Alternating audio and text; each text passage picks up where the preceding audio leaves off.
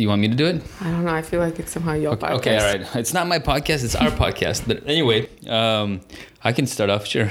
well, hello. Uh, welcome back. Uh, you're with Yasha Levine and Evgenia Kovda. Uh, this is uh, the Russians podcast. Ah, and uh, we um, are gonna. You're in for some really um, tired energy today because we're um, new parents. You know, so this is a, a, a continuation of our previous episode, which was called uh, Breeders, and this is Breeders Part Two because Breeders uh, part two. and we we came home a couple of weeks ago now. Uh, life after birth. Is there yeah. a life after birth? life after birth with a with a with a new with a new person in our in our um, embrace. For people who, I don't know, who, who did listen to other episodes, we're definitely going to go back to more normal content.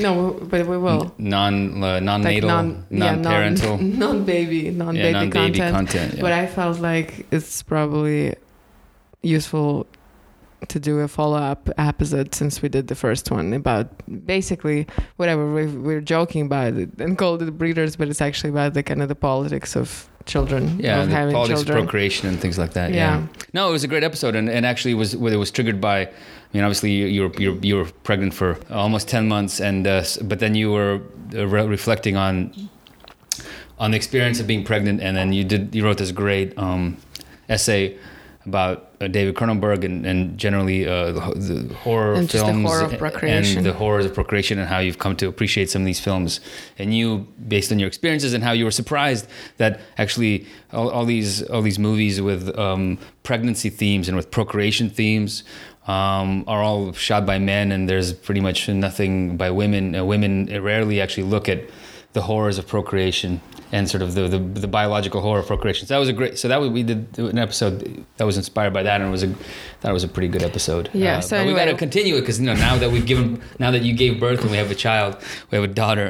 We we uh, we owe it to um, to the community and to history itself in order Yeah. to do a part two and to um, as a sort of a conclusion to the breeders episode. And also now when I went through the horror of of what Actual is it, labor? labor of labor, I guess I can like only the only correction I would add to my previous take is that I imagine the, the thing is partially true. I heard it before that you kind of like quickly forget it.